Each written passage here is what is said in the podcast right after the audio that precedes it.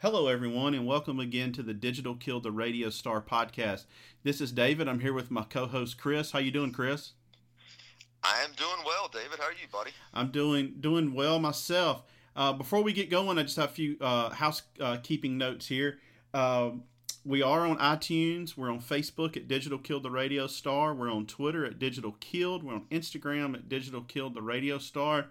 And if I could ask uh, you guys a favor, um, we're going to run a little contest on Facebook. I posted it earlier tonight, and I'm going to cut it off Tuesday night at seven o'clock. If you can go and do a uh, to iTunes to um, our page and write a review and a rate us, snapshot that on your phone, post it under in the comments of the post about it.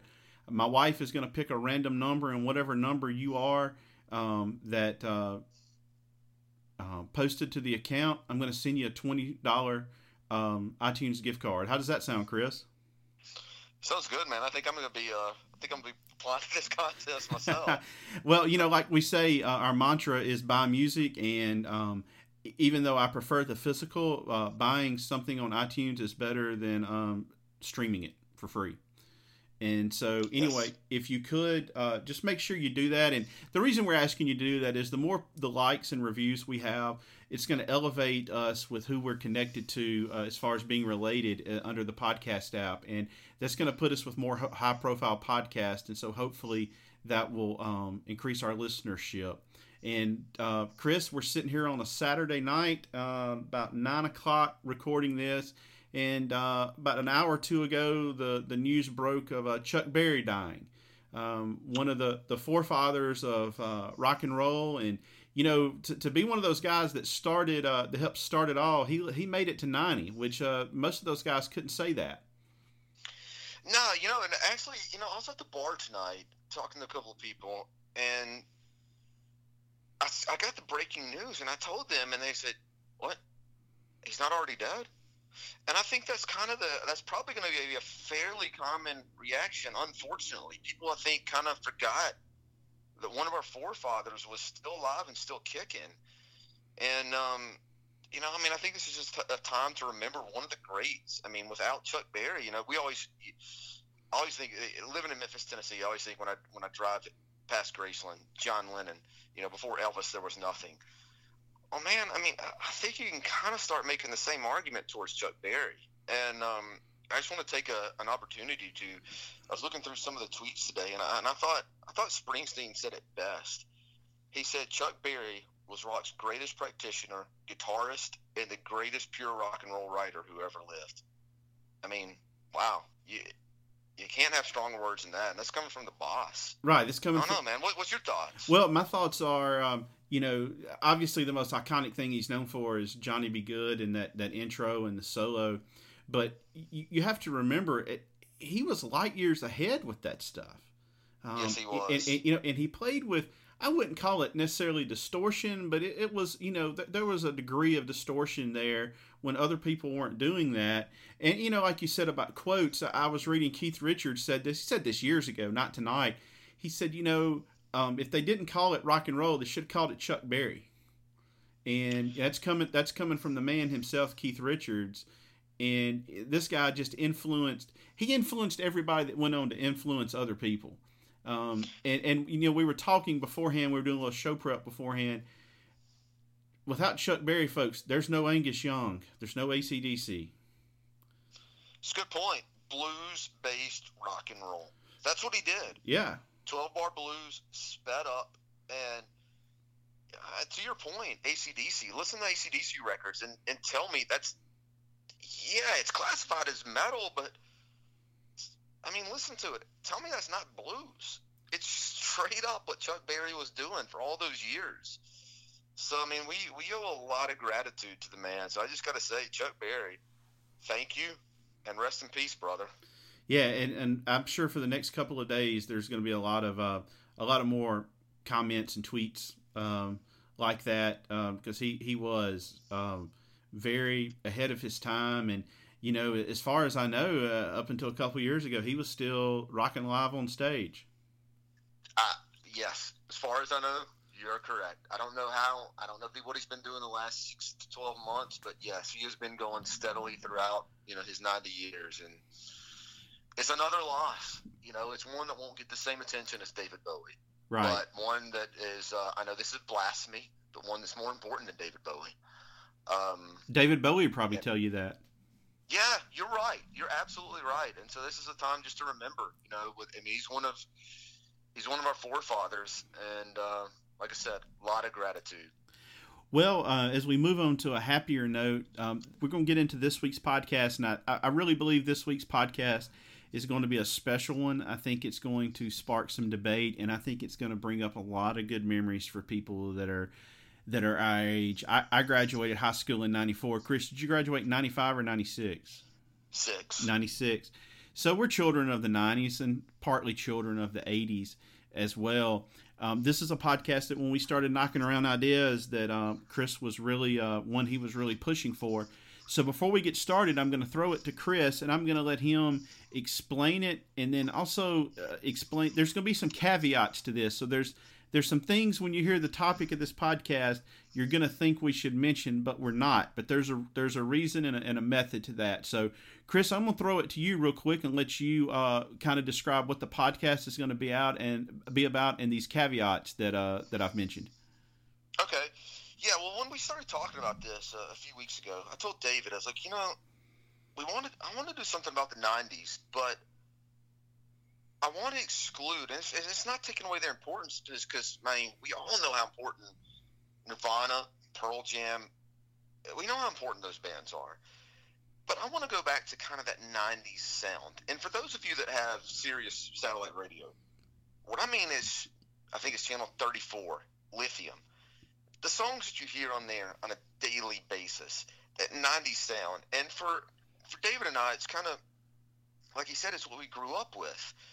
And I think, you know, for me, in that, I'd say late 80s through the 90s, those are the fondest memories that I have of music. And I wanted to give kind of a, I wanted to pay special attention to the artists that may have faded away, may have, um, may not, they may not be in everybody's thoughts. You know, I know, for example, uh, Dave and I are both very, very big REM fans. He may mention out of out of time, automatic for the people. Man, that's not a wrong answer. I mean, that's a really good answer. But for me, I wanted to go to those bands that may not be remembered that way and the bands that just kind of defined an era. And, and what I think of, in, and David can tell you what his thoughts are, but for me, I think it's the last great decade of rock music that we had.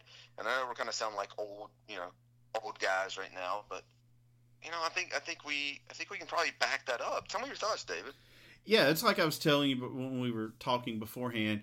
You know, um, the '60s were known kind of for the bubblegum pop, you know, the Beatles and the Monkees, and to a certain extent the Stones in their early um, their early days.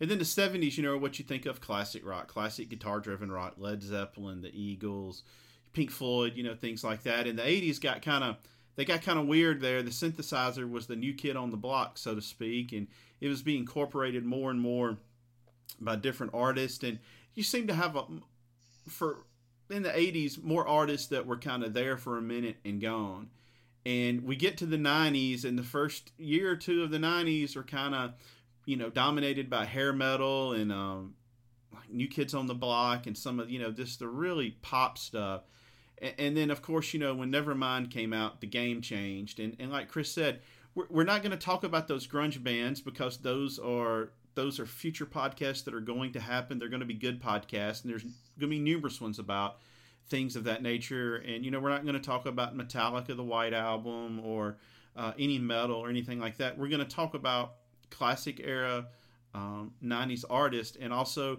we're going to throw in a little bit of personal nostalgia.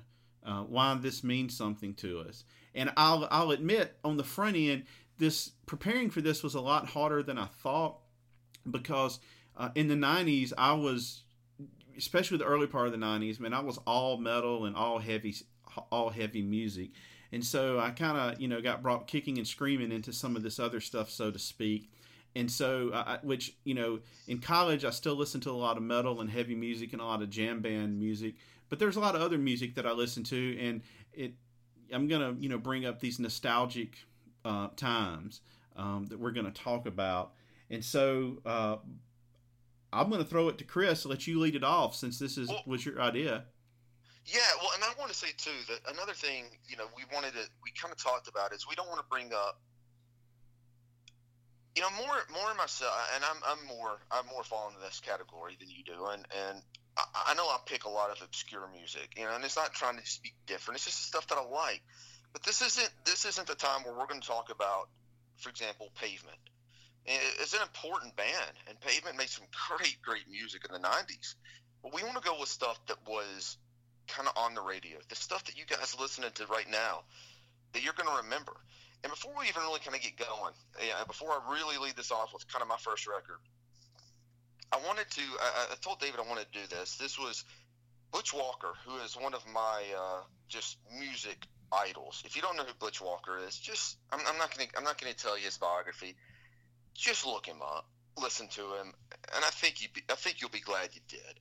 But anyway, Butch wrote a book a couple of years ago, and Butch, more, I mean, aside from being a guy that I really respect musically, he's a music fan.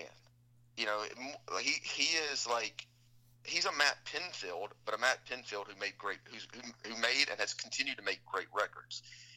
Well, he wrote a book a couple of years ago called Drinking with, with Strangers.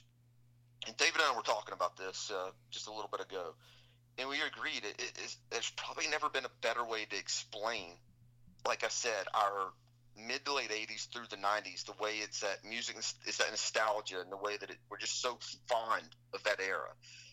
So let me just, uh, if you'll just, if you'll just humor me for just a moment, I just want to read the last paragraph of Butch Walker's book, Drinking with Strangers. Let's cut through all the BS for a minute. Everything you just read was fun and all, but I need you to know something. I sat at a gas station tonight and heard 99 Luftballons by Nena come on the radio while I was pumping gas, not just. It started getting a euphoric feeling. It was when the keyboard pad kicked in and during the breakdown of the bridge, and Nena is singing softly. That keyboard sound takes me back to my youth instantly. It hits me hard. I had a couple of glasses of wine in me, but what really did it was just thinking about hearing that song for the first time 25, maybe 30 years ago. I was jumping up and down on the bed. I remembered the girls who I was in love with at the local swimming pool. I remember being in the back of my sister's boyfriend's truck and having my first beer buzz. The bottom line is the music puts a timestamp in your brain. From that minute, you connect with a song, and it stays with you forever. This I know. I have a debt to Nena for putting that out that song. All I know is that when I heard that dreamy keyboard line at the gas station tonight, almost last time, I forgot everything around me. I started thinking about how sad it will be when, when that feeling won't be in my life. I started thinking about my ailing father and how I'll hear a million songs that will always remind me of him. How we sat on the creek and finished and fished for bass, and those are the best days of my life. How I won't be here when my son is at my age, and how, damn, this is the hardest thing to say, but I will be 50 in less than a decade. Your youth is the most important thing you will ever have. It's a time when you connect with music like a like a primal urge and the memories attached to the songs will never leave you. Please hold on to everything. Keep every note, mixtape, concert ticket stub, and memory you have of music from your youth. It will be the one thing that might keep you young, even if you aren't anymore. Let the music play. David, could I have said it better? You couldn't have said it better. I mean, and that's the kind of stuff that we're going to try to get to on tonight's podcast. And like I was telling you, um, I, have read studies of where they uh, have played music uh, for people um, from age 15 through 19, and there's there's physiological changes that happen in the brain when they hear that, and um, you know it, you're just going to hold on to it. It's like you were saying earlier, if uh, let's say Guns N' Roses were to put out a new album right now, it may uh-huh. be it may be a great album, but when we throw in Appetite for Destruction, we're 12 years old again, seeing them on MTV for the first time. Yeah, I mean you're so right, and and, and that's when I, when I started looking through some of these albums, and and, and honestly, some of them that I, that I'm going to list today. And, and by the way, people, there's this isn't a list. This isn't a ranking. We we didn't even come up with a top 10, a top 15. We didn't do that. We just wanted to talk about our favorite albums of that era. But when I started looking through these, I started thinking, and, and some of them I haven't listened to in years. and those that I hadn't listened to in years, I put them on, and it's like, man, it still sounds great. How much of that is nostalgia? How much of it is it still sounds incredible today? I don't know, but it's not really important. The fact is, they sound great to me today, and they're great, great memories. And so, you know, uh, without further ado, I just kind of want, I'm going to kick us off. I'm going to, like I said, we're going to just kind of kick some albums back and forth. Some of them are going to be probably smash albums that you remember. Some of them not as much. But the first one I'm going to go with is uh, really, I think, a definitive 90s band. And one of those ones we talked about that's kind of faded over the years, uh, unfortunately, because I think they were a great band. Um, and I hope people will just remember these guys, you know, and not, not forget that they put out some really, really good music. And that's the Gin Blossoms. And this first album they did, New Miserable Experience. And, I, am sitting here looking at it right now, and I mean, I, I was one of the ones who bought it before before it even had success, and I have the original album cover, the album artwork, and a lot of people probably don't even realize that that they uh, before Hey Jealousy really took off, it was a it was a different album cover, and so I don't know, maybe maybe I can sell this on eBay. Not that I want to, but anyway, just some great songs on it. You know, Hey Jealousy, you know, Until I Fade Away, or uh, Until I Fall Away, I should say. But this is just kind of one of those albums that I think just screams '90s. I mean, Dave, you got any thoughts on this one? Oh yeah, I mean that that one had had several um, songs that were in heavy play on MTV and you know on the radio, and they were they were just fun songs. And like you said, when I turn on Lithium and I hear "Hey Jealousy" and you know, I'm just like, oh man, I remember, you know, there were good times had, you know, with that in the background. And, and, un- back, right? And, and, and unfortunately, this is something that I kind of a soapbox issue on, and, I, and I've I've talked to a couple of people this week, feeling them out on on some albums, and it frustrates me like when people are like basically only want to listen to that album. Well, they've put out other albums. Yeah. You know, and it's yeah. like it's like some people just write you once you turn 20 or 21, whatever you listen to before then, people just want to write it off until it does become nostalgic. And once it becomes nostalgic, all they want to do is hear what they heard then. You know, a lot of these bands are still putting out albums today that are, that are very relevant, but nobody's listening to them because they think, well, that's you know, Gin Blossoms. They're probably on the state fair circuit, and it's not cool anymore. Right. You know, in in some ways, I mean, glam is is the genre that more than any just kind of gets crapped on these days. But let's not mistake, uh, no mistake about it. Bands like your Gin Blossoms, they're they're the same way. It's not as it's not as extreme, but they're still kind of like it, it's like oh well the Gin Blossoms. But man, I mean, this is a band who, you know, 20, 25 years ago, people thought, you know, th- these guys could be the next REM. And, and I'm not just saying that just to say it. I mean, that's what really the reviews would say. I mean, look up old reviews on the Gin Blossoms. People thought they could be another REM. Right. And, you know, and the frustrating thing is you do see these guys lumped together on these tours, like Toad the Wet Sprocket with, you know, Counting Crows with Everclear or something like that, kind of like the 80s bands are doing. And it's doing them a disservice, in my opinion. I agree.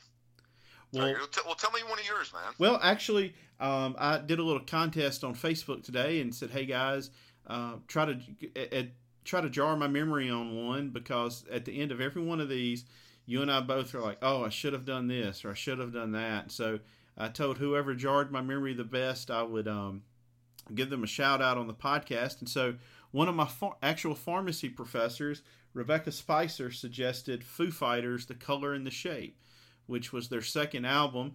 And uh, I'm kind of lukewarm at times on the Foo Fighters. It frustrates me that the media thinks Dave Grohl is the only rock star there is out there. Yeah, but uh, that's the truth. You know, I, have watched the Foo Fighters documentary, and if you get a chance to watch it, I, I highly recommend it. But basically, the first album, he holed himself up in a studio, and I think there was one other musician, but he recorded all the parts.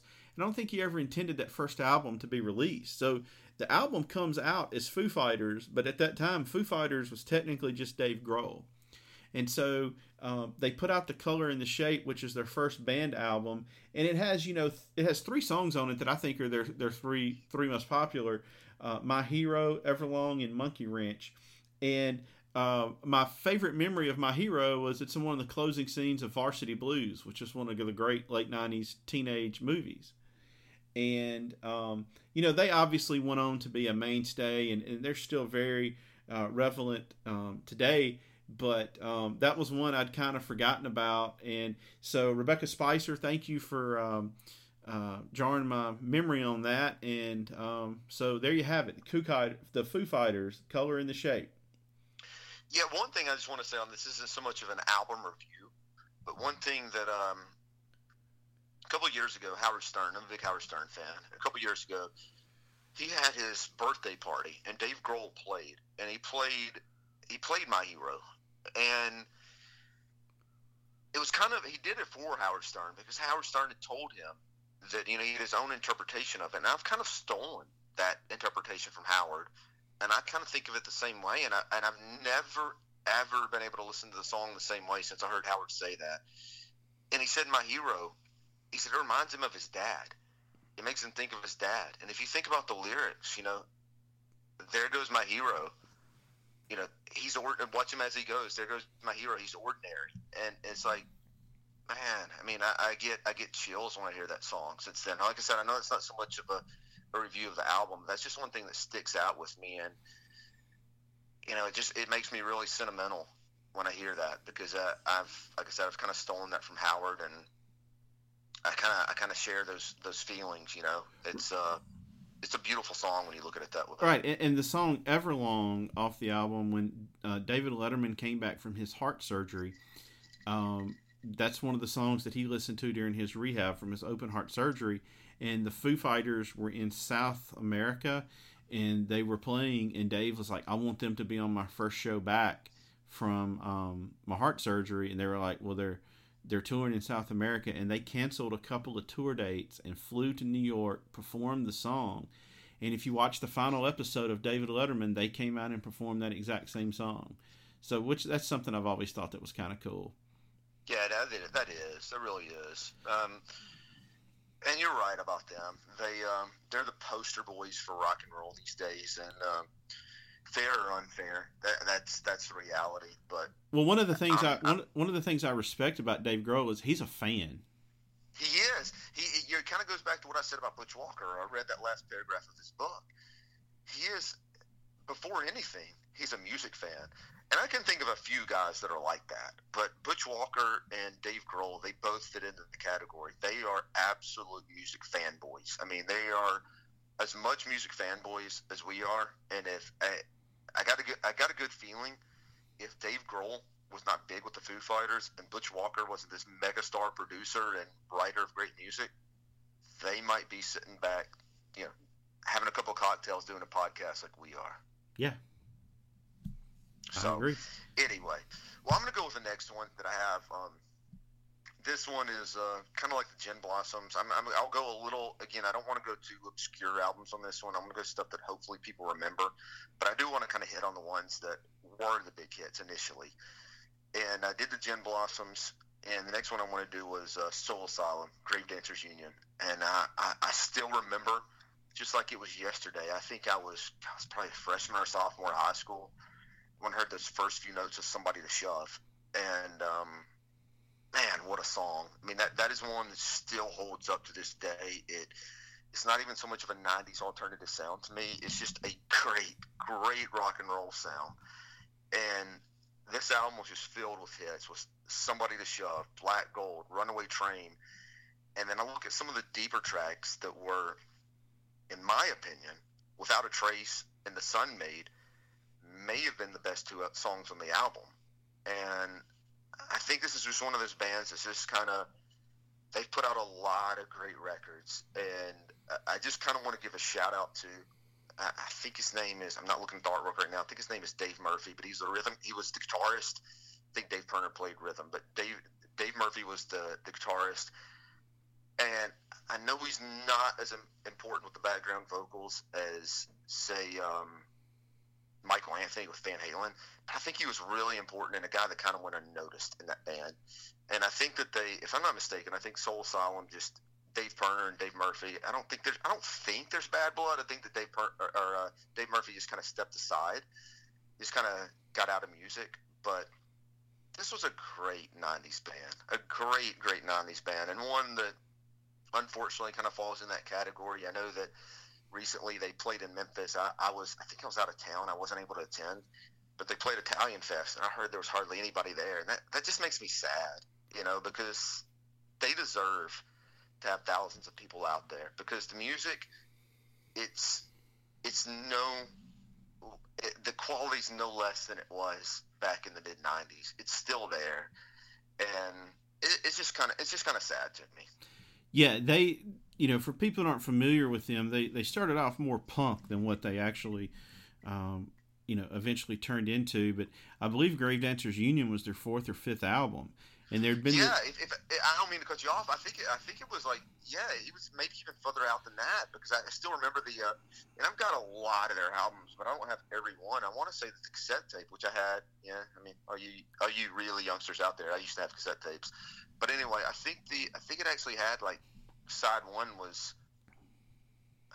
God, I can't remember, but I think it was like maybe the sixth or seventh album. There's something about that cassette tape that that showed that. Anyway, I don't mean to cut you off. Go ahead. No, and see if this is a fair comparison, Chris. You know, they, they had this kind of underground movement, and you know, Rolling Stone and them, I think, one year named them the best live act in America. And when Grave Dancers Union came out, they were kind of the media darlings, much like uh, the Strokes were in you know 2000 2001. And you know, uh, Dave Pirner was tabloid fodder for a while. You know, depending on who he was dating. I think he Winona dated Ryder. Winona Ryder, and I, I think there were others. Um, and so they were they were always you know if if you read music magazines that weren't you know just I hate saying this term but mainstream media magazines you know they were always mentioned and you know it's a band that I heard of and then Runaway Train hits and they just blow up. I, I, I remember I was at my uncle's house in Mobile Alabama the first time I heard it and saw the video. And I believe they used that as a PSA for um, children that had run away from home. Is that right?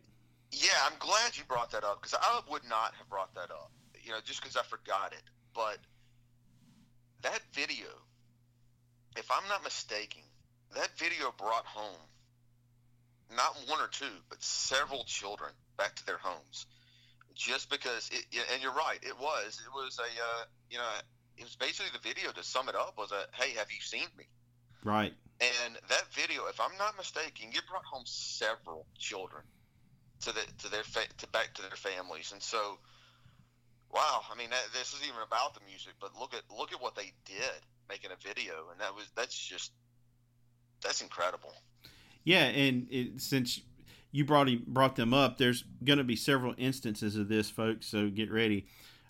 Um, I have another album of theirs, uh, "Let Your Dim Light Shine," which was the follow up to Grave Dancers Union, and it's a little more polished, and I think trying to go a little bit more for the radio friendly um, appeal that it that it could present. But it came out, gosh, end of my freshman year of college, summer after my freshman year in college, and I know it's a it's a it's kind of a poppy pop song, but I love the song "Misery" off of there. I do too.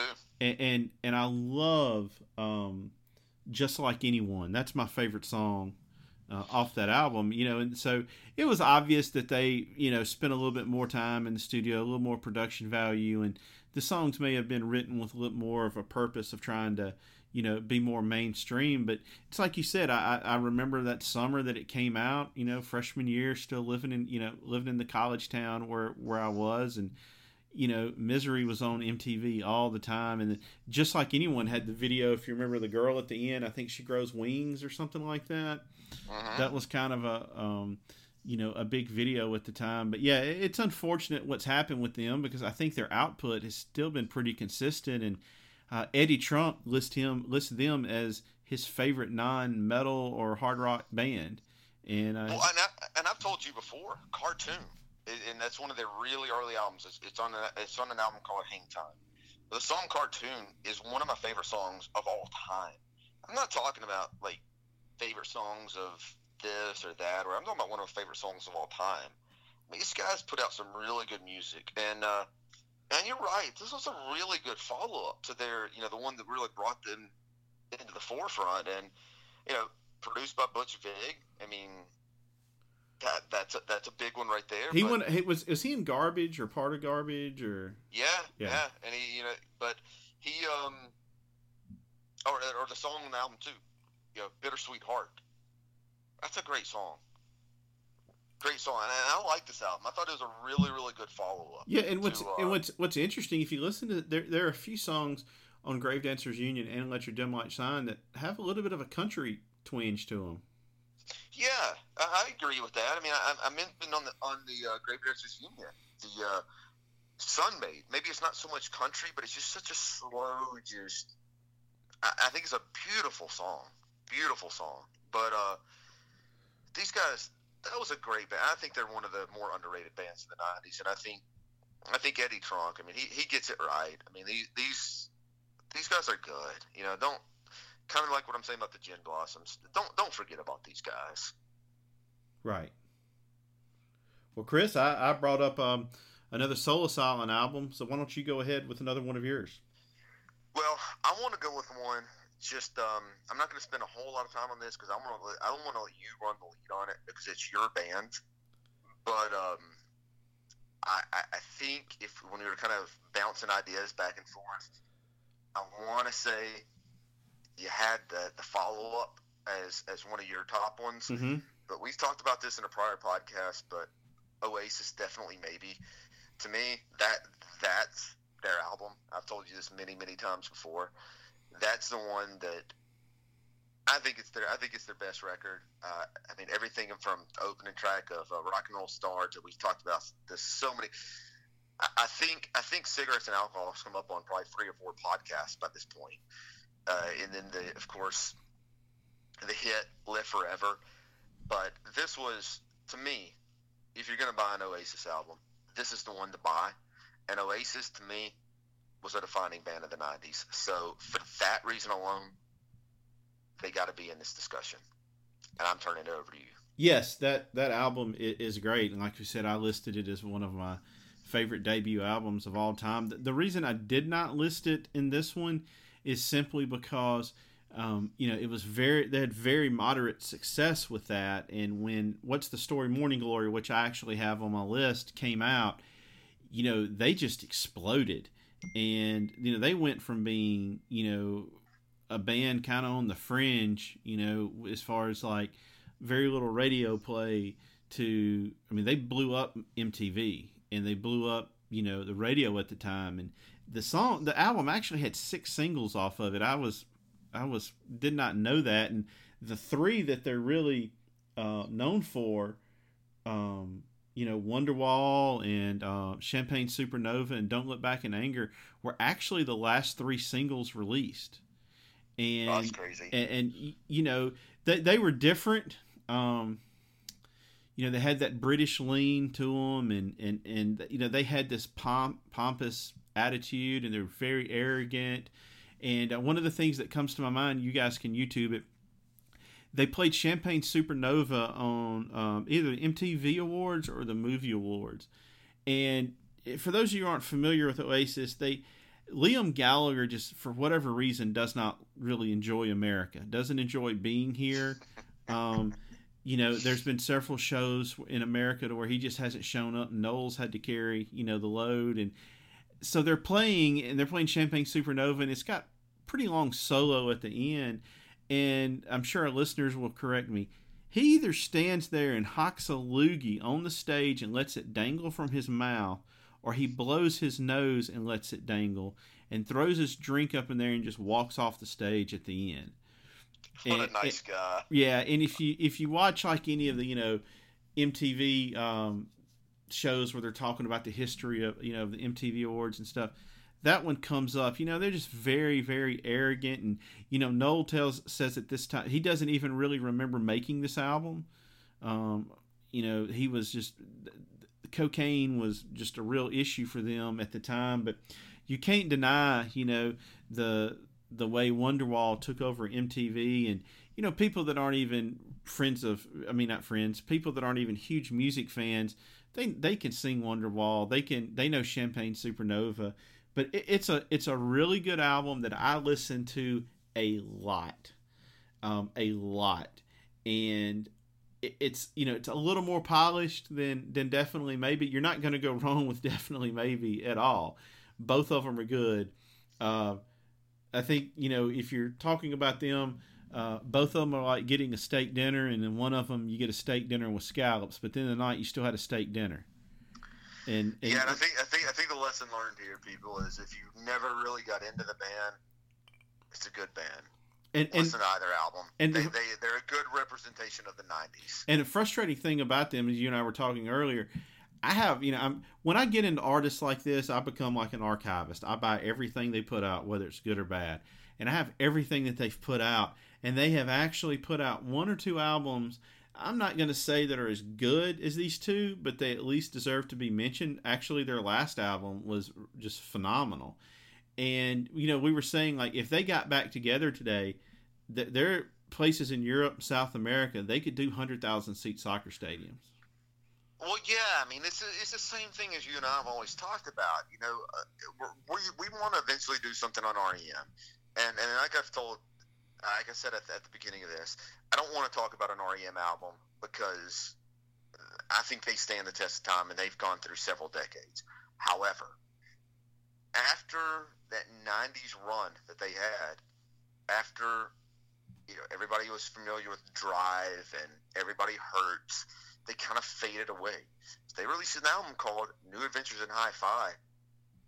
That is honestly one of the best albums they ever put out but it's forgotten.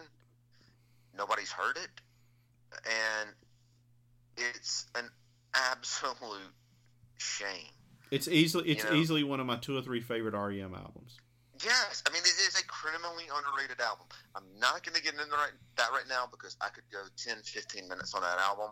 But if you enjoy this podcast, if you enjoy REM, stay tuned. We will discuss New Adventures in Hi-Fi. I promise. But moving forward, I want to bring up one that I think you said was going to be in yours as well. And this is uh, Counting Crows, the debut, August and everything after. And, you know, initially when I first heard this, everybody, first of all, everybody that knows me knows that I am kind of ridiculously diverse. I listen to everything. I wasn't always that way.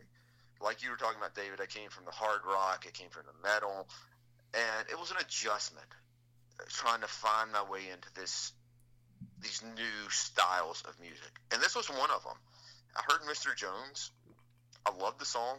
I bought the album and it was okay but it didn't just blow me away. And over time it's been one of those ones that i've just really really really grown to appreciate. I mean it's just there's so many great songs on it. Everybody knows mr jones everybody knows around here. But we were talking about certain songs. I mean, I, I think most people probably know the rank, but maybe my favorite one on here, "A Murder of One," and it's just um, it's just the beginning to, to end. It's a solid album. It was just different for me at the time. It was kind of the uh, it was kind of helping me branch out, and you know, not everything had to be the guitars turned to ten and double bass. And this was kind of um, this is kind of what helped me to. I think this album kind of helped me evolve musically. And now when I look back on it and reflect on it, it's an album that just stands the test of time.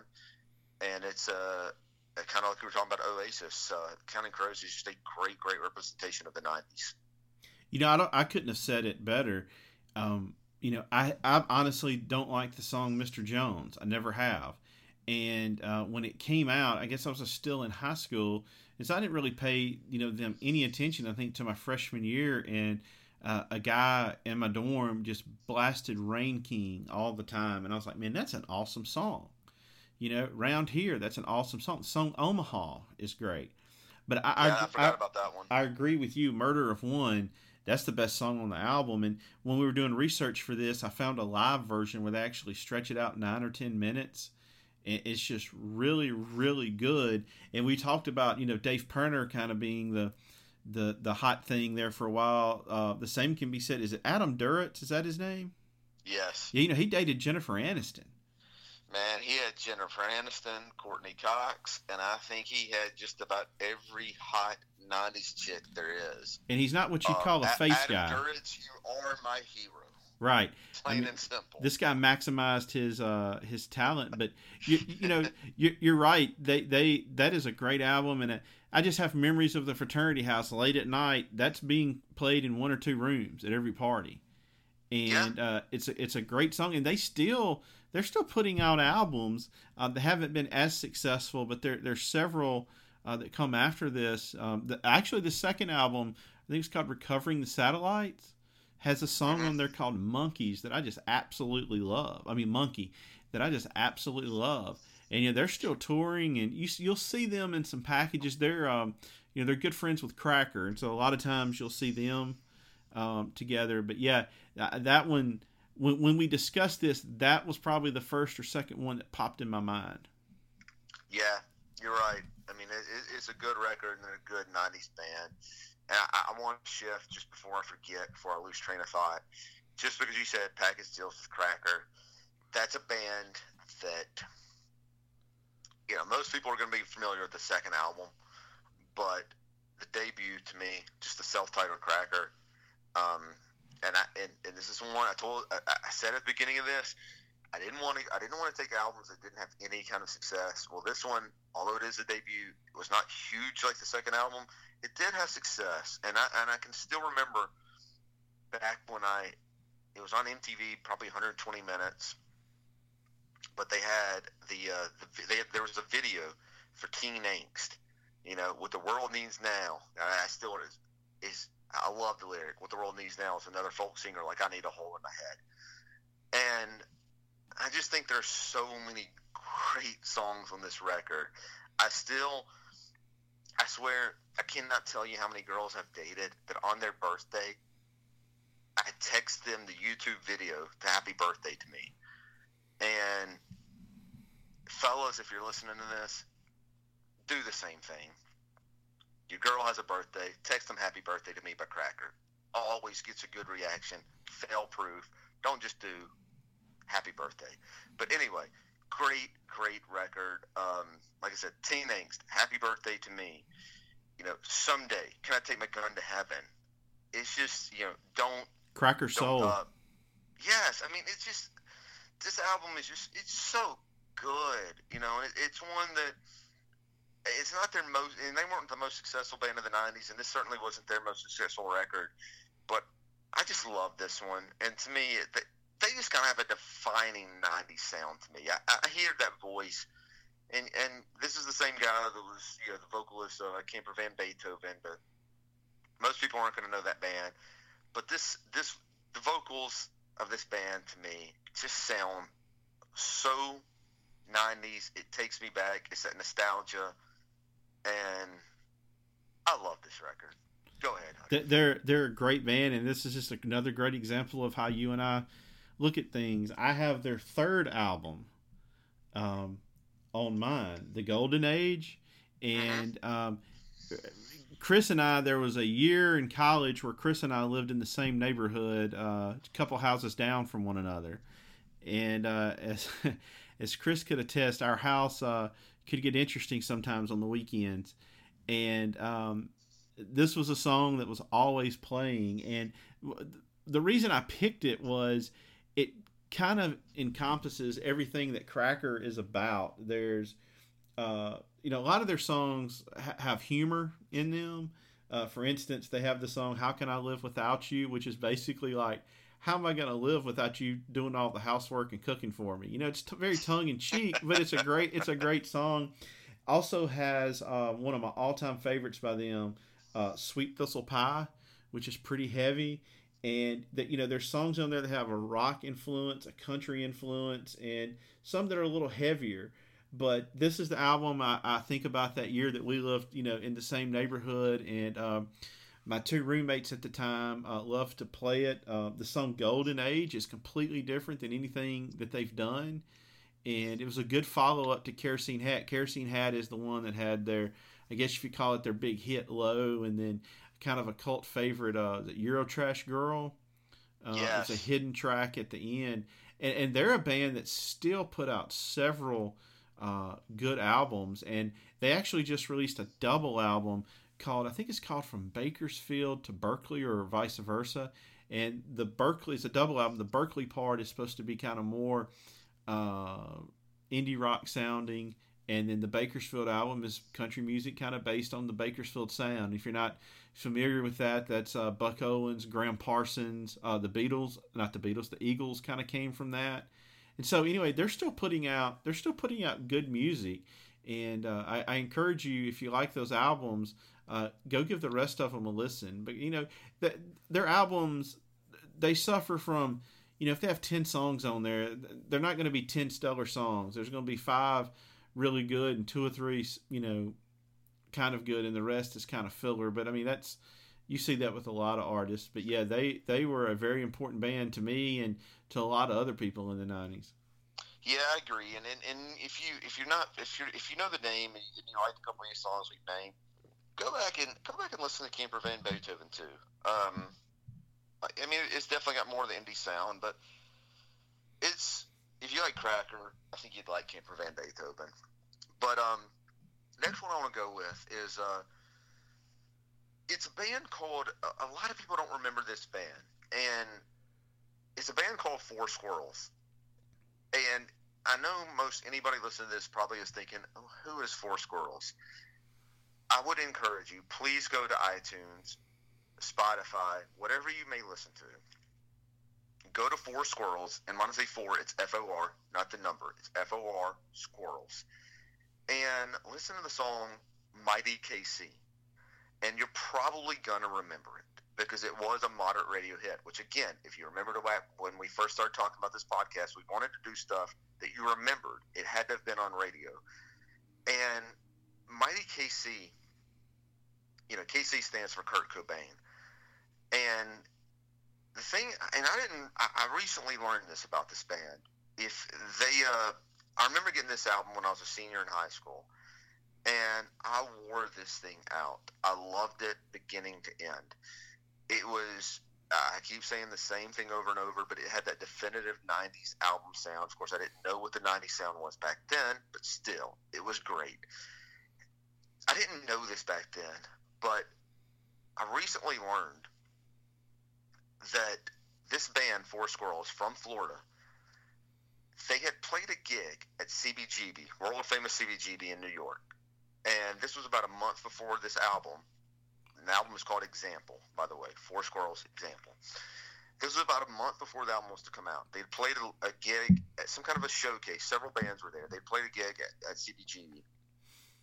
And they were driving home, driving back to Florida, and just outside of Savannah, Georgia, a tire blew, and the singer and the bassist and the manager, they all lost their lives. And the label decided to go ahead and put it. I believe it was Sony Music. They decided to go ahead and put the, the album out, which came out about an out about a month after they passed away. They went and put the album out, and it's just weird when I think about it because it was before the day and age that we live in now, where everything's on the internet, and I think about this time I'm driving around with my you know top off my Jeep and I'm blasting this album, loving life. Little did I know, the vocalist and the bassist were gone, and the album still managed to sell about I think I read about hundred thousand copies, and they I mean this was as the member. I mean, again, a month before they passed away. I a month before they passed away, and I'm still sold. It just kind of makes me wonder what they could have been, and you know what what what what would this band have done? And and I've I've read reviews, I've read stuff on this band, and people have compared them like kind of a cross between REM and Toad the Wet Sprocket. And um, it's it's a sad story. It's a depressing story. I don't mean to bring this podcast down, but I think this is a band that had that 90s sound that, that deserves your attention. And I think if you never did hear them, go listen to them. If you maybe heard the sound and you kind of remember them, but you never heard the album, go check them out. They deserve it. They were a great band that shouldn't be forgotten. And that's why I wanted to bring them Yeah, and I've, I've, you know, we, we were texting back and forth um, last night about this, and I, I be honest with you, I didn't remember the song and went and listened to it. And you're right, it's it's a good song, but I don't know if I can ever remember somebody basically dying right before you know something as big as this coming out. I, I know that, that I think that the guy from Sublime didn't he OD either right after that Sangria or whatever came out. Well, or... yeah, I think the album was already out, and, and even if it wasn't, they already had another album out before that. But yeah, this was a band. This was their very first album, and uh, from everything I've read, you know, the label, and rightfully so, the label expected big things from them. I mean, you listen to this song, this album, and I'm not talking about just the Mighty KC. Listen again. Listen to this album. It's it's, uh, the four, it's For Squirrels album's example. Listen to you know, 8:02 p.m. Listen to Orange Worker. they are really, really well constructed songs. It's a great record, and it.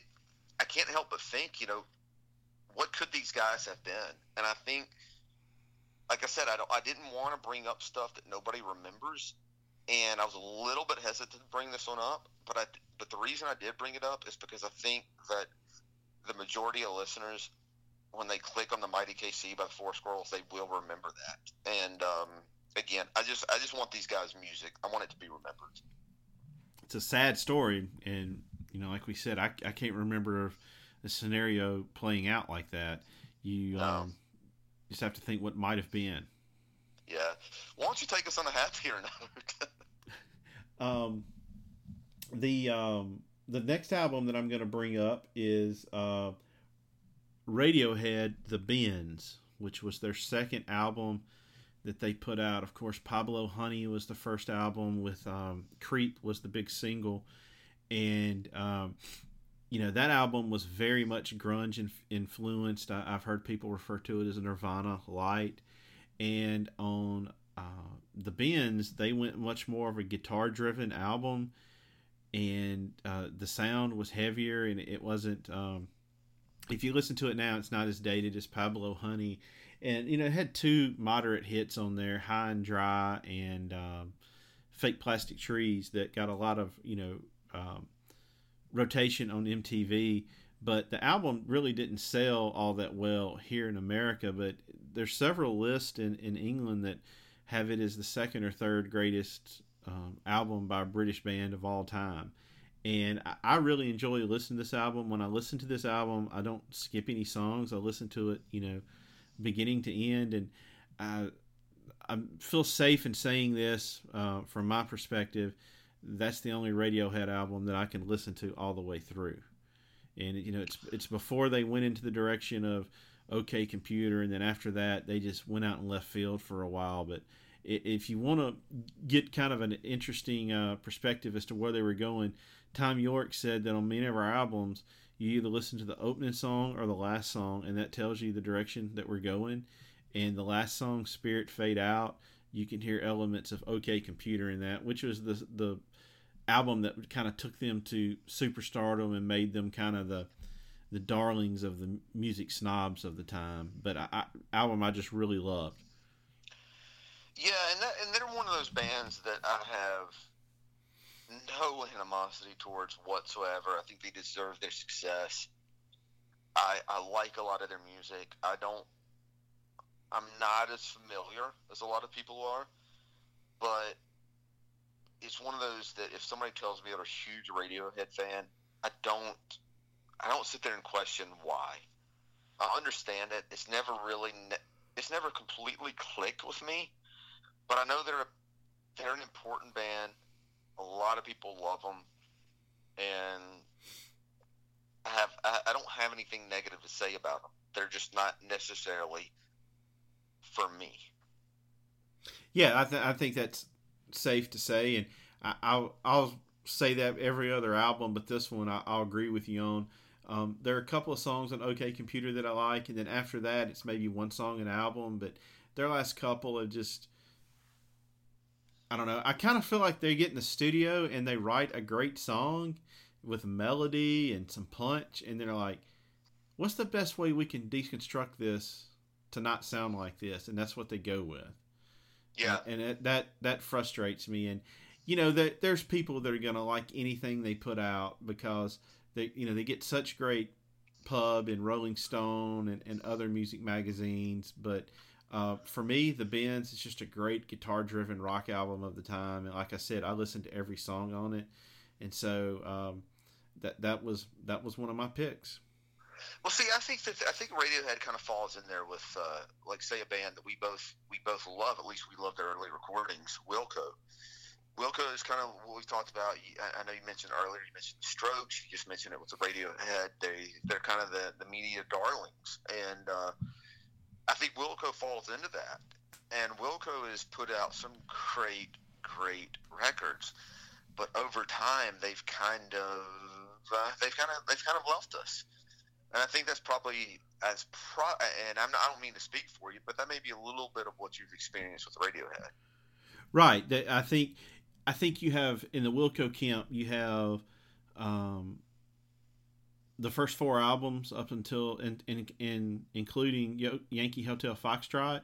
You have a group of fans that love those, and then they got so many new fans with Yankee Hotel Foxtrot when they went forward. I think you have a group that um, that thinks that's the way Wilco should be. Yeah, yeah. Well, I'm gonna I'm gonna go with a I'm gonna go with a band that this is again this kind of this kind of falls a little bit along the lines of my uh, my previous you know previous For Squirrels. This band had a little bit more attention and they were out there a little bit longer than the For Squirrels. But it's a band called the Nixons. And uh, if you remember the Nixons, I will tell you I think they put out they put out three records, and I've recently learned that they have reformed, and I th- I think they're putting out a new record and supposed to be going on tour. But this is exciting news if you were ever a, a fan of the Nixons like I was, and what we've talked about already on this is we this is this is a uh, a lot of this is nostalgia, and I think back to this album by the Nixons. It's called Foma. It was their first one, Foma, F O M A. First record they put out. They, um, I remember I was. This was the. I don't remember how long I had it before I graduated high school, but I do real. I do remember that the week of my high school graduation, I was listening to this album like crazy, and it had the hit song on it, "Sister." And words I said with uh, with For Squirrels, you probably will remember Mighty KC. If you look up the Nixons and you look up Sister, it's not a matter of you will probably remember. You will remember the song Sisters. I have zero doubt. And um, the song the song Sister was uh, a little bit different from most of the album. A lot of the album was a little bit heavier, but it was just an album that I, I still remember the top off my Jeep every single song I loved. I did not skip any of them. And it's if if nothing else, it had to be mentioned on this '90s this '90s topic that that David and I are doing because it was so important to me, and I just the nostalgia aspect of it. I love this record. I, I did listen to it yesterday, pretty much from beginning to end, and I still loved pretty much every track on the thing. So if you never had it, but you remember the band and you like the song Sister, give them a chance. They're coming back. They're trying again. Um, support this band. It's another great 90s band that I think, um, like I said, kind of slipped through the cracks. Yeah, it's, it, worthy, it, of, it's it, worthy of your attention. You know, and I had I'd completely forgotten about this song, and you know, you're like, hey, go back and, and give it a listen, and this is kind of what we were talking about. I hear it and I immediately think of my old roommate and friend who I haven't seen in a long time, Ryan Wallace. So, Ryan, if you're listening up in New Jersey, uh, this is a song that Ryan loved, and we lived together for a short time in the fraternity house, and he played it all the time. And um, don't take this the wrong way, Chris, but I feel like this song could almost be a precursor for Creed. I don't take it the wrong way. Um, I think a little bit of it's because of his vocal style. And he's got, but it's that huge hook, you know, in, in the chorus. But if but if you but if you do listen to it, it, it doesn't sound like a Creed record. No, it doesn't. It, it, it doesn't, and um, I don't know. I, I, I hear what you're saying, and the, the, I guess the reason why I'm kind of I'm kind of stuttering a little bit is I'm I'm struggling to defend that or to argue against that because I think you do make a fair point, but it doesn't sound like Creed. Um, I don't know. Like I said, I'm kind of I'm kind of I'm kind of up against the ropes on this one, man. Um, no, I, I didn't. I didn't mean that as a knock at all. I, I don't take it that yeah. way. I just, I just think it's, I think it's a great record, and I think you make a fair point, and that's why I said I think I'm up against the ropes because you do make a fair point. Um, I think it's, uh, I think it's a little bit heavier than some of the stuff. The album itself is a little bit heavier than some of the stuff we've mentioned, and that definitely ties in more with the Creed. Um, but uh, but yeah, I mean, these, I think I think that's an album that was just. Um, again, it's one of these ones I keep bringing up, and it's the same theme. I, I sound like a broken record, but it's it's kind of uh, it's kind of forgot. They're kind of forgotten. They are, and and I'll be honest with you, I don't I don't think I've heard that on Lithium, and I listen to Lithium, uh, you know, a good bit. And you know what? I, I don't. I, I, yeah, I will say. I, I think I don't. I can't remember hearing it on Lithium myself, and that's that's stunning because that song, as you know, was huge around 95, 96. It was constant on the radio. And how they're avoiding that one, I don't know.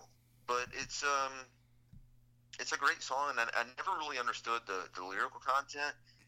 But looking up again, like, like like we do, we, we kind of look at these things and we kind of reminisce and start looking at some of the stuff before we do one of these podcasts. And it looks like the song kind of it came about because the singers if, if I'm not mistaken, I may get this wrong, and if I do, I'll apologize. If, if anybody's listening, they know the story, please let us know. But it sounds like the uh, the the singer, his sister, died of a drug overdose, and that's what the song is about. And when you listen to the lyrics, it's um, it's pretty tragic. Yeah, it's got it's just got huge hooks in it. Like you, it would be a great song to play, you know, in an arena. Mm-hmm. Um, yeah, like you said, I've great song, and I had honestly just forgotten about it. But like we said, as soon as I heard it, I was like Ryan Wallace. yeah, and, and like I said, they're back. You know, so it'll be it'll be curious to see see what they do. You know, um, I, I and when I say curious to see what they do, don't get me wrong. I'm not expecting them to sell out Madison Square Garden, but do they? Uh, do, do, do people still care? I hope they do. Yeah. You know, because if, they come around, I would love to go see them. Well, my next album, I'm going to break our rules, and I apologize in advance, but if you'll bear with me, I will tell you why I'm breaking the rules. Um, I'm going with REM's Out of Time. And the reason I'm doing that is um, they really started coming on, I guess, the national radar. And Chris, you're much more of an REM historian as me, so if I get any of this wrong, feel free to chime in. They, they okay. you know, they were the kings of indie pop, college radio, you know, whatever you want to call it at the time. And they started getting noticed by the mainstream with um, the album Document, with uh, the one I love, and uh, it's the end of the world as I know yeah. it. And then the following album, Green, had the song "Stand" on it, which you know mm-hmm. got a lot of airplay. So at this point, they've signed on with a major label, and you know there's been under this underground buzz been building since 81, 82, and the the record company and I'm sure the band kind of thought we're on the cusp of, of really you know really blowing blowing up big. And so they release Out of Time, and it has a song on it called Losing My Religion, which everybody knows. But that song, for a lot of people, was their introduction to REM. And there's probably a lot of people that really like that song and that album that for a long time thought that was their first album. And when I my wife and I first started dating, and we were riding around one day, and that came on, and she's not a big music fan, and losing my religion came on, and she goes, "Oh my gosh, that's the Brenda and Dylan breakup song from 90210." And you know, and at the time, you know, 90210 was was the show, and you know, one of the most memorable scenes, and I went back and watched it on YouTube. Losing my religion is playing in the background. And so for somebody like her, that's the introduction to it. And I wasn't a huge 90210 fan, but you know, most people were. And so that's an important scene that's always etched in those, you know, those people's memories.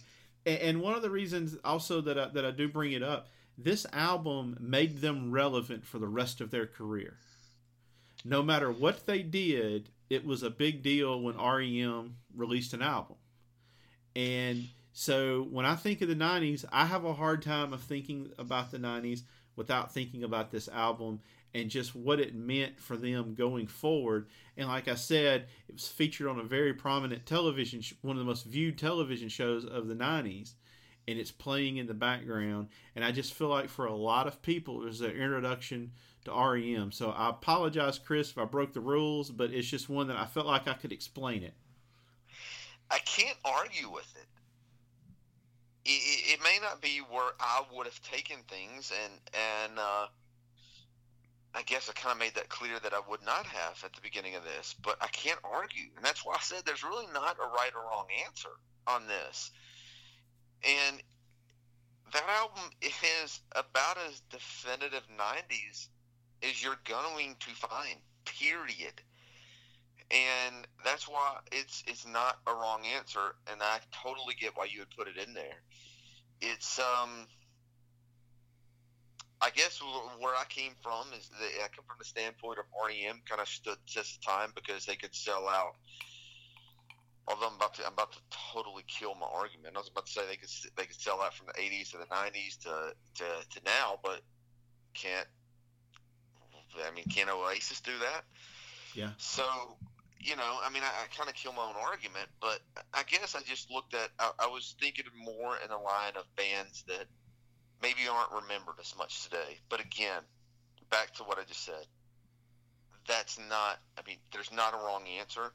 in that album, so since I've already told, I've already described what is right and what is wrong for how you put that into your list, the album's incredible. I, I can't say anything bad about it. I love the band I love most everything they've done except for that period from after Hi-Fi up until Up and Reveal. Yeah, until the album they came back. I can't even think of the Accelerate. name of it. Accelerate. Yes, ex- yes, you're right. Accelerate. That's the one I was looking for.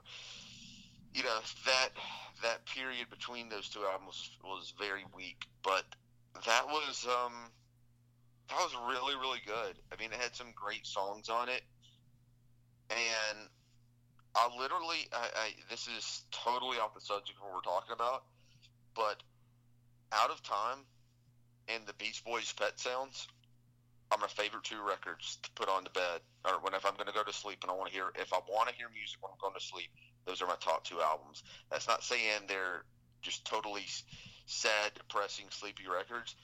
It's saying they're beautiful and it puts me at peace. And so I don't know how better way to put it. It's it's an incredible record. It is, and like I said, it made them relevant for the rest of their career. Yeah. So what else do you have, Chris? Well, I've got I've got several more. I know if we keep going, we can stretch this out to two, three hours. So I don't want to keep doing that. So I do want to highlight a few of these on here, and I'm, I'm going to go ahead and bring up one that it is what we do is going to depend on time. But one of them I cannot let slip through the cracks and this is a band. It's going to kind of go in along the lines of uh, the Refreshments, For Squirrels, some that are a little bit less known. But it's a band called the Refreshments, and I know I recently told you about them, and and you did remember the song Banditos, and you listened to the album, and the the album is called Fizzy Fuzzy, Big and Buzzy, and this is gonna fit into one of those ones that you don't remember the name of the band, you probably don't remember the, you don't so you don't remember the name of the album. But if you if you look up the refreshments and you look up Banditos, you will remember the song. And this album is I'm gonna go ahead and say it right now when it comes down to nineties, it's perfect. And I know that may sound ridiculous to some, but that's my opinion. I think it's perfect. I think it's it's a poppy album. It's uh, a lot of great hooks on it, and I there's not one song I would skip on this album, and it's up there as one of my favorite albums of the '90s. it's a band that should have gotten more attention. They did have, like I said, they did have radio success with Banditos, not as much as they should have gotten, but it should not have been the only single they had. There should have been two, three, four singles from this record. Maybe it was because of timing. I think it came out in '96, but I love this record. And if there's any record that you don't know from what I'm from the ones I'm listing, this is the one I would recommend you go check out. The Refreshments. Yeah, and I, I Uh, listened. Fizzy, Fuzzy, Big and Buzzy. Check it out. I listened to it. I think all the way through twice this week, and I I think I told you earlier, it's just a perfect power pop album. Uh-huh. and the a lot of the songs are kind of tongue in cheek. Uh, there's some humor to them, and it's just fun. I mean, it's like you said, it's it's not groundbreaking as far as uh, you know. People aren't going to look back on it like they do Nevermind or Dark Side of the Moon by any stretch of the imagination. But it's just a fun album to have on. It sounds like the '90s. Yeah, I mean, it has that sound. I mean, and you can put it on and say, okay, well, it sounds dated. Maybe so, but it, but if you put on if you put on a Skid Row record, it's going to sound dated. right, I mean, it doesn't sound good. right, I tell you, Slave to the Grind still sounds great to me. phenomenal, You phenomenal. know, so it's it's it's yeah, it's it may be a little bit dated, but it's it's a great great record, and I highly recommend anybody that likes that sound, please check it out. yeah, just put it on while you're on the treadmill at the gym, and I mean, just it kind of lifts your spirits. Yeah, yeah, you're right about that. It, it's an uplifting record. I mean, it's not it's not the '90s kind of downer stuff that we're so accustomed to. It, it is it's happy. It's a happy album. You're right. You're right. Yeah, most of the stuff in the '90s is is pretty heavy as far as lyrical content and you know the emotion behind it. And this is uh, this doesn't fall into that category. hmm Well, the next album, Exactly. the next album I'm going to talk about is uh, by a band called Big Head Todd and the Monsters, and it's called Sister Sweetly. And the reason I brought up this album, uh, I heard it in high school, and I was getting ready to um, go to college, and you know, you kind of have in your head, well, you know, I need to learn to listen to some college music, and uh, for me, this was kind of one of the things I listened to to kind of prep myself for, you know, listening to um, music that you think of, you know, for, for college kids. But the album really, it, it's got a little bit of everything. It's got some, you know, soul and R and B. It's got some heavy songs, um, you know, songs with big choruses and. You know, broken hearted savior and bittersweet and it's all right were kind of the the big songs from the album, but they're actually a very, very talented um, band. And when we got through doing our cover song episode, I completely forgot their version of Tangerine, which is one of my favorite Led Zeppelin It's a, songs. that is a good one. It's it's a Was that, what, what was that on? Was that on Strategem? that I think was on that Encomium album where Okay. it was all the different all these different you know 90s artists covering Zeppelin but they still are a very they're they're a very good live band I, I saw mm-hmm. them in college one time for free uh, in the Grove and um, they're a very good live band but they still tour extensively mainly it's out west they're from Colorado but I know uh, th- they they still sell out like Red Rocks um, out in Colorado. So they're still they're still relevant out there. It's a very good live band, and this is a great song. Uh, I would suggest just putting on in the background. Uh, you're having some friends over, and uh, it's going to have a little bit for everyone. It wasn't a huge hit, but you know, Broken Hearted Savior did get some radio airplay, and I, I just I flash back to you know high school and trying to change my musical taste a little bit. And like I said, I did see them in college, and they were very very good. Yeah, and I've been fortunate enough to see them several times over the years, and I think that Bittersweet is one of the most perfect songs. And, and I mean that with all sincerity. I think that is, it's, I think it's lyrically good. I think that just the, I think it's a beautiful, beautiful song. And um, to me, that's always going to be their defining moment. And you're right. Broken Hearted Savior. I mean, good song. They've put a lot of good songs out. I have several of their records, but Bittersweet to me is just It's it's an amazing track. Well, Chris, we probably need to get kind of rapid fire on these last few. Uh, we're we're at seventy five minutes. And You sure we can't go another two hours? I think we Oh, can probably I- pull it off. I'd, I'd, oh, we could we could go all night. I know that, but uh, right. you probably Well, need to go let's do this rapid fire on, on the last few from each one of us. and and I wanted to go ahead, and that's why I wanted to spend a little bit more time on bands that did not. I mean, I know Soul Asylums and Gin Blossoms, they got attention, uh, but the Refreshments, you know, uh, For Squirrels, Nixons, they didn't get that. But I'm going to give a couple I think that got a little bit of attention, and I'm going to close on on one that had a little bit more attention. So if you'll bear with me, I'm going to go. I'm going to rapid fire through about three or four of them Okay. and I'm, I'm gonna turn it back over to you. One of them was um, Toad the Wet Sprocket, the album Fear, and had a couple of hits on it, and they were just, um, I mean, almost, I guess, in the vein of the '90s style of REM. They just, uh, I think this album Fear was a perfect, perfect '90s record. Um, I'm not going to like kind of elaborate on it. I just want to say if you haven't already, if you haven't already heard it, check it out. If you're just if it's if you're reminiscing, you got the nostalgia kicking in like I do, go back and revisit it. It's a great record. And it's it's better than just the singles. exactly it is. And that one that um, I'm trying to think of it. Help me out. It's the one that's um, Walk on the water. it's no, that's the one. I mean, I know that was a big one. Um, the one with uh, God, sounds so awful with me. Hold her down. That's the one. I mean, the lyrical content is a little bit rough, but it's um, it's a good message, and it's a uh, it's a great, great, great tune. Hold her down. Um, live throwing copy, throwing copper. I know that was one of the big albums of the uh, '90s, and uh, I think it was. Um, I think there's a reason. I think there's a reason why it was. It was a big album and why it was. It was really popular. It had a great, a lot of great cuts. Everybody knows Lightning Crashes, um, All Over You, Selling the Drama. I I mean, those, that's a lot of hits. But to me, it was um, it was a song. I think it was Pillar of Davidson. It's, it's, it's about a four. It was a really really long song. That was the one that to me just uh, was incredible on that album. And then I've got uh, Collective Soul, the first one. Mhm. Hints allegations and things left unsaid.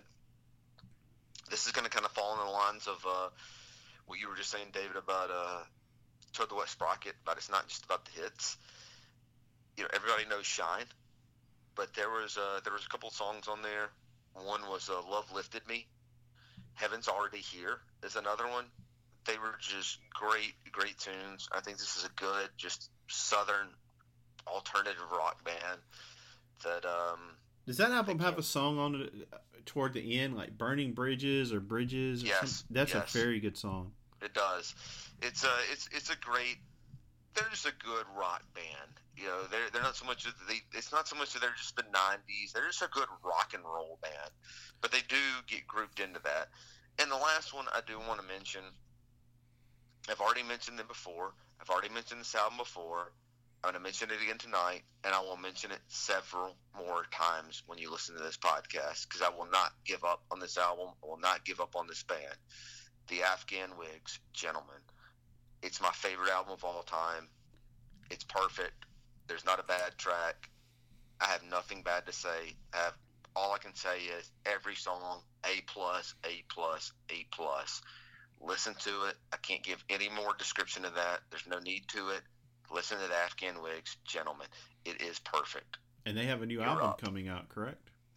They do. It is out, I believe, in May. I think it's May when the new And one is that's out. That's their first one in how long? The last one came out. God, it's probably been about three years. I don't know exactly, but probably about two, maybe three years.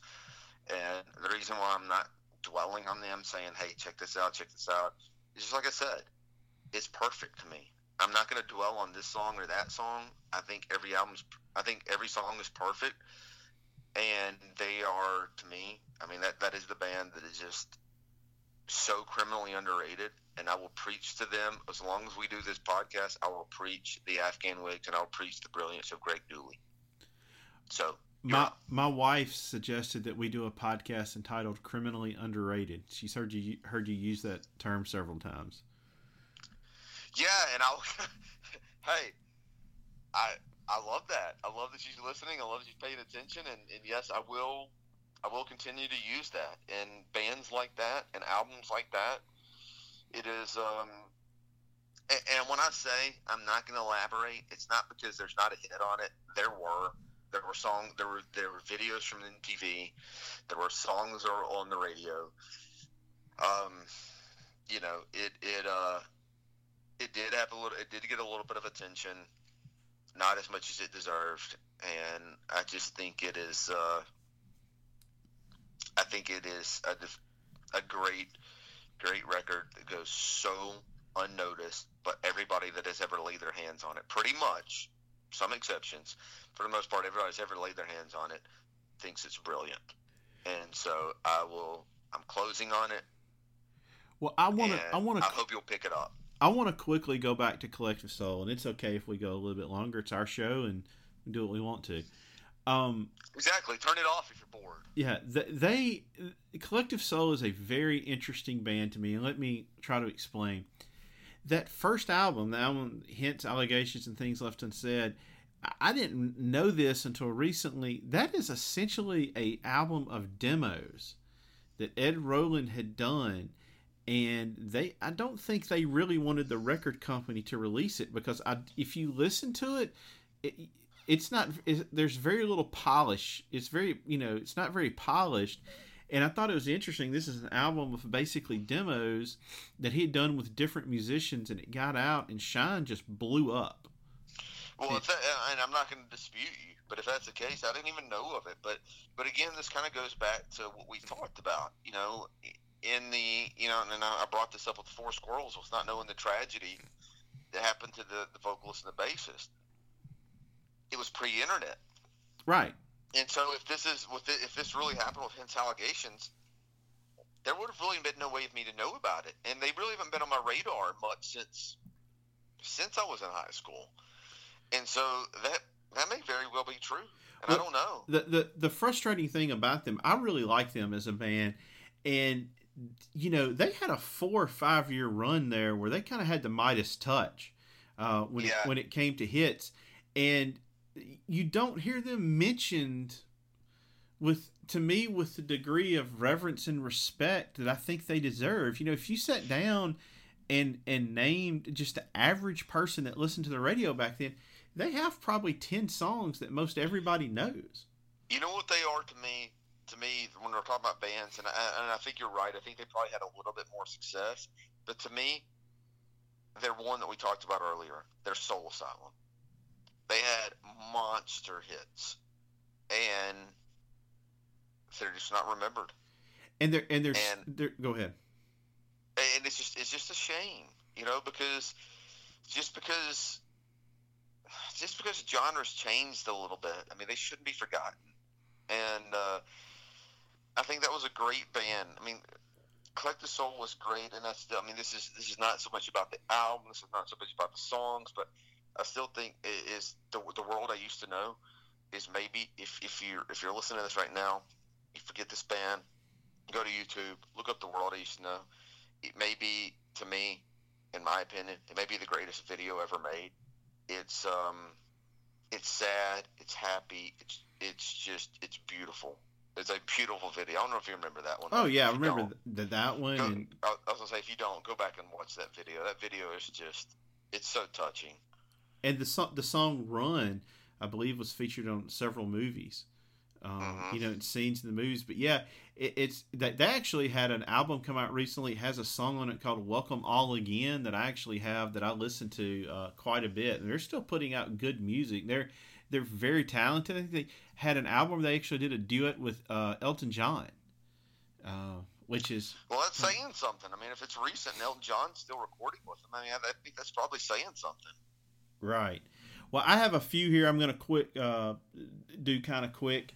Uh, yeah, go ahead. One of those is better than Ezra Deluxe. uh, known for the song "Good." Uh, like we've we've said before, Chris and I both attended um, Ole Miss, the University of Mississippi in Oxford, and uh, my freshman year, they just played all the time there. Uh, you know, they were a big regional band, and um, actually saw them um, at either the Gin or, or, or Lafayette's um, right before Good hit MTV and they blew up. And uh, there's a lot of rumors that the song this time of the year was actually written about Oxford. Uh, if you're familiar with Ole Miss football, the Grove is a famous tailgating area, and, and, supposedly there's a line in there directly referencing that. That was an album that was just fun. Uh, the guys liked it, the girls liked it, and like I said, they came around a lot even after they got big. And so, uh, you know, got to see them five or six times in college. Always a lot of fun. Um, another one that I have that's this one's somewhat obscure is by a band out of uh, Georgia called Drivin' N' Cryin'. They had uh, some moderate college radio success, but they had an album called Fly Me Courageous and for whatever reason, I you know I grew up in a small town in Mississippi, and of course on the weekends you just got you and your buddies in your car and you drove around. And Fly Me Courageous was just always on somebody's radio. It, it, was, and you know, Mystery Road too was a that was a that's one that's kind of stood up and held the test of time just because of uh, uh, Straight to Hell. Right. But, um, but but yeah, you're right. I mean, Drivin' N' Cryin' was one of those bands. That, I think they're a little bit more, and and and to some extent, I think Collective Soul fits in this category, but just on a larger scale. But I think Drivin' N' Cryin' was kind of more your regional southeastern, and right. um, but yeah, you're right. That they were a good band. And Kevin Kinney was the lead singer, and, and you know, yes. if, if, you if you have any doubts about what other people think of him, uh, he plays with um, Warren Haynes a lot. And, uh, you know, Warren Haynes is not a musical slouch by any stretch of the imagination.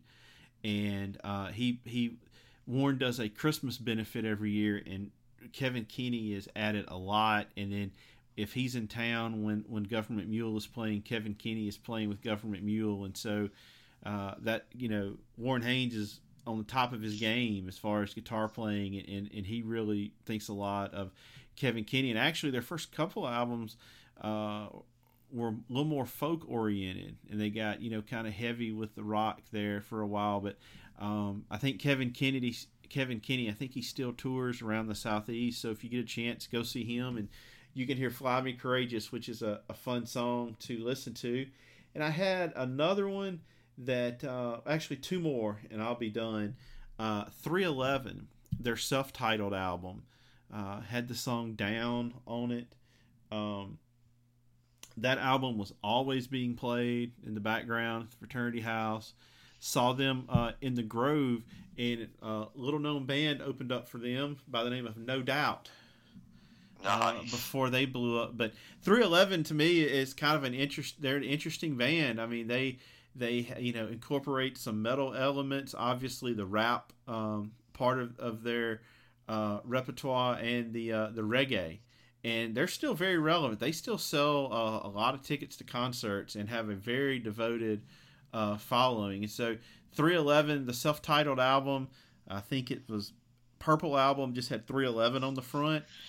They, well, yeah, I mean, I think I think those guys are kind of like a, um, I mean, in in a different, obviously a completely different genre, but they're like a Phish or a widespread, where they just, or even a Jimmy Buffett, they've got that following now, and um, I could have easily put a 311 record in in my top because I think about you know the first time I ever saw them was at Musikfest, which is a festival held in Memphis, Tennessee. For those of you that are not in this general southeastern region, but uh, you know I, I think I could easily put music or grassroots in there, but there were no. Again, I, I tried to think about just hits, and grassroots to me by them was just a phenomenal record.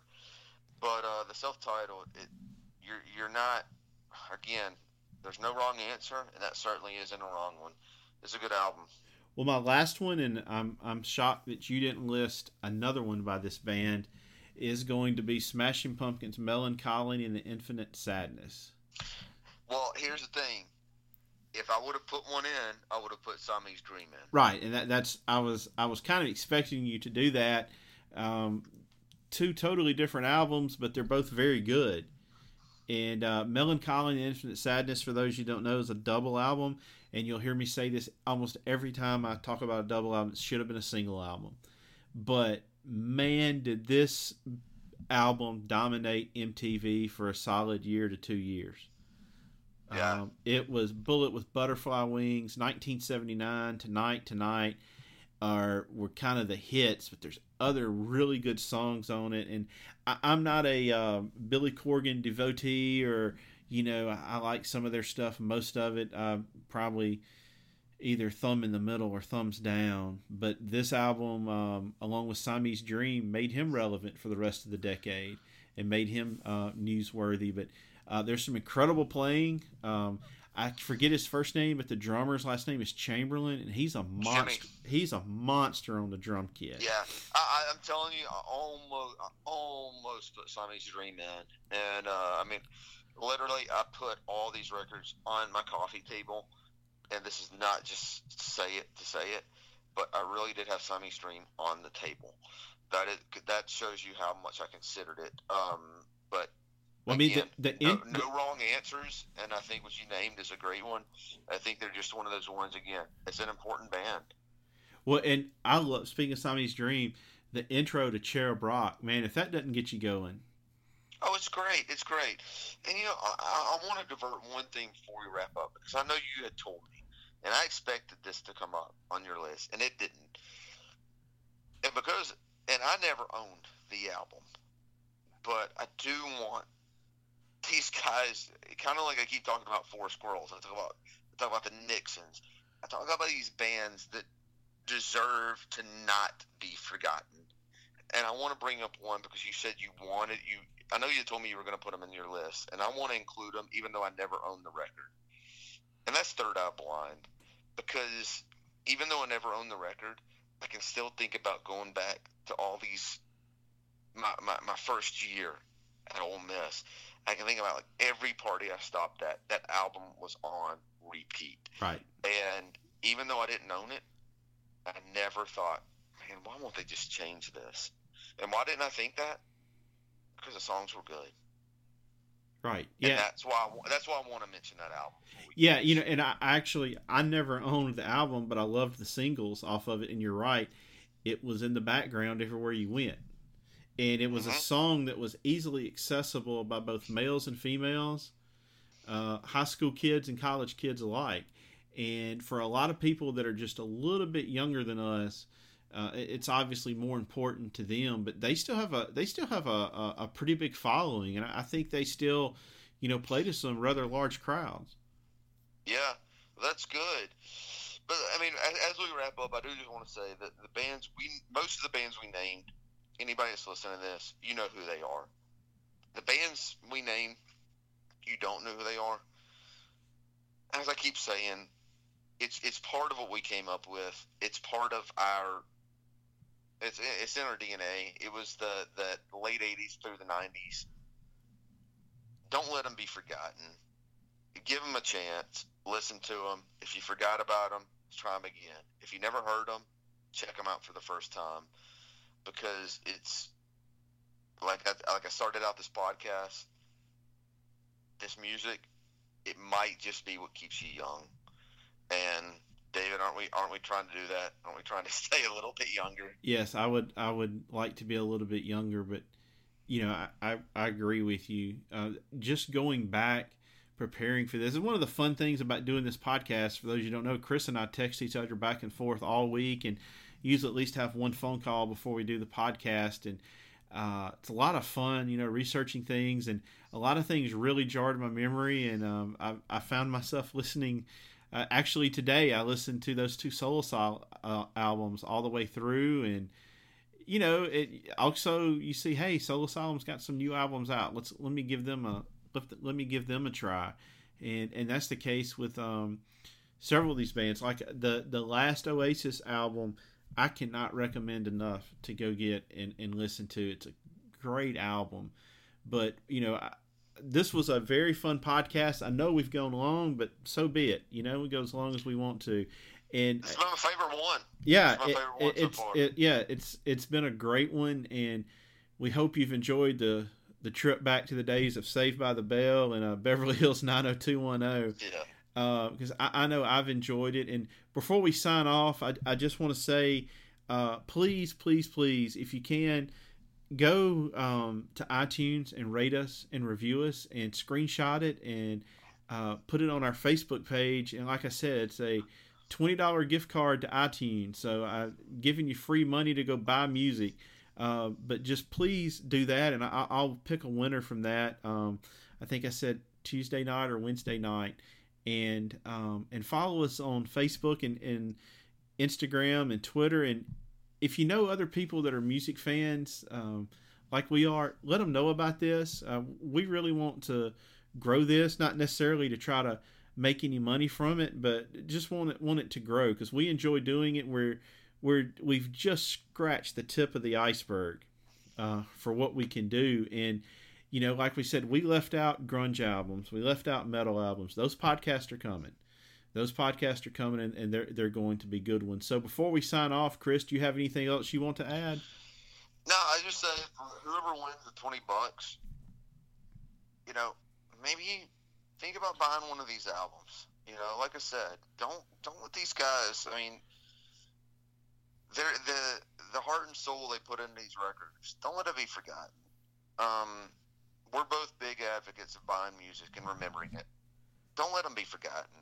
You know, maybe, may, and, and if you want to go buy the new, you know, a new whatever record. If uh, I can't even think of a pop artist, Taylor Swift, whatever, go buy it. Uh, God bless you. I, I love it that you're buying music, but maybe you want to reach out because I, I struck a nerve with the For Squirrels story, and you want to go hear it. Buy it. Support these guys.